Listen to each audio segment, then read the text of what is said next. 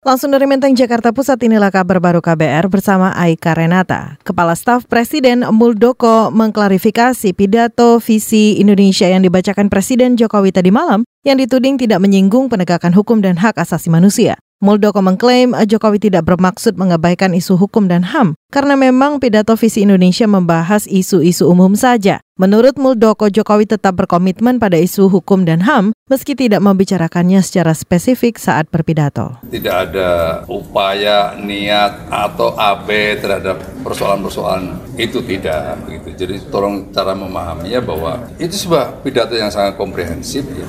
Presiden menyadarkan kita semuanya bahwa dunia sekarang ini fenomena globalnya seperti itu, maka diperlukan cara-cara yang adjustable. Agar cara-cara itu bisa dijalankan, maka perlu awak-awak yang pemberani. Kepala Staf Presiden Muldoko meyakinkan bahwa Jokowi tetap memberi perhatian pada isu hukum dan HAM. Hal itu terlihat dari perintah Jokowi kepada para pembantunya agar memanfaatkan dana APBN secara efisien untuk kepentingan masyarakat. Contoh lain, wacana Jokowi yang siap memberi amnesti untuk terdakwa kasus penyebaran konten asusila Baik Nuril. Meski masih dalam kajian, tapi Muldoko menyebut Jokowi cukup perhatian pada nasib Baik Nuril. Kita beralih, Wakil Presiden Yusuf Kala menyebut pertemuan Joko Widodo dan Prabowo Subianto mencerminkan bentuk persatuan. Menurut JK, dalam pemilu selalu ada persaingan untuk memperbaiki keadaan negara. Tapi pada hakikatnya antara pemenang dan pesaing politik harus bersatu dalam mewujudkan kedamaian. JK menyatakan hal itu saat memberi arahan kepada perwira remaja TNI Polri di Mabes TNI Jakarta hari ini. Kita bicara politik, kita bicara masalah ekonomi. Kita bersyukur pada dewasa ini, politik Indonesia setelah pemilu yang gegap gempita, yang penuh dengan tentu kepanasan dan juga isu-isu yang besar. Sekarang ini jauh lebih baik. Pada Sabtu lalu bertemunya dengan Pak Presiden dengan Pak Prabowo juga mendamaikan kehidupan politik bangsa ini. Karena itulah kita harus menghargai kedua tokoh itu atas kebesaran hati untuk bersatu demi kesatuan bangsa ini. Saudara, Wakil Presiden Yusuf Kala menambahkan sikap Prabowo dan Jokowi harus menjadi contoh baik bagi para calon perwira TNI Polri dalam menghadapi segala situasi.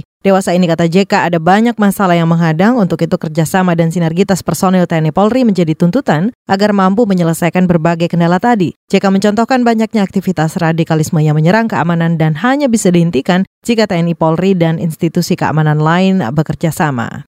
Kita beralih, Saudara. Ketua Umum Partai Golkar Airlangga Hartarto menyatakan partai-partai di luar pendukung Jokowi Ma'ruf Amin nantinya bisa menjadi penyeimbang di parlemen. Ia menyatakan fokus utama dari unsur pendukung pemerintahan yaitu menciptakan kekuatan yang mayoritas di parlemen sehingga partai-partai di luar dimungkinkan untuk bisa melakukan kontrol dan keseimbangan. Ya kan, partai seluruhnya masuk yang menjadi oposisi menjadi bagian dari 9 partai politik yang duduk di DPR, dan oleh karena itu bagian dari mekanisme pemerintahan kan didukung oleh parlemen 60%, sisanya bisa menjadi mendukung pemerintah, bisa menjadi penyeimbang. Biasanya kan di Indonesia ini tidak ada yang murni oposisi. Artinya kalau oposisi dalam konteks politik barat kan seluruh kebijakan di oposisi. Ketua Umum Partai Golkar Airlangga Hartarto menyatakan partainya terbuka bila partai di luar koalisi sejalan dengan pemerintah di parlemen. Meski begitu, ia enggan berkomentar lebih rinci terkait bergabungnya partai di luar koalisi ke pemerintahan dan menyerahkan sepenuhnya keputusan tersebut pada Presiden Jokowi.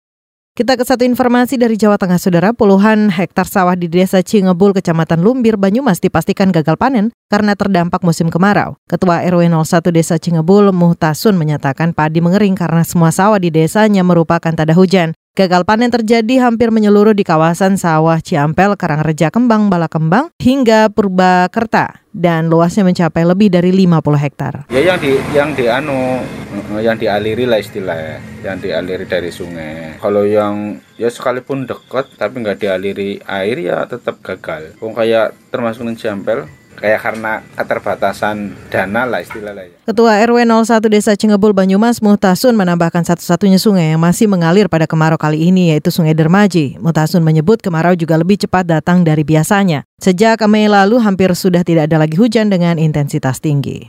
Demikian kabar baru dari kantor Berita Radio KBR, saya Aika Renata.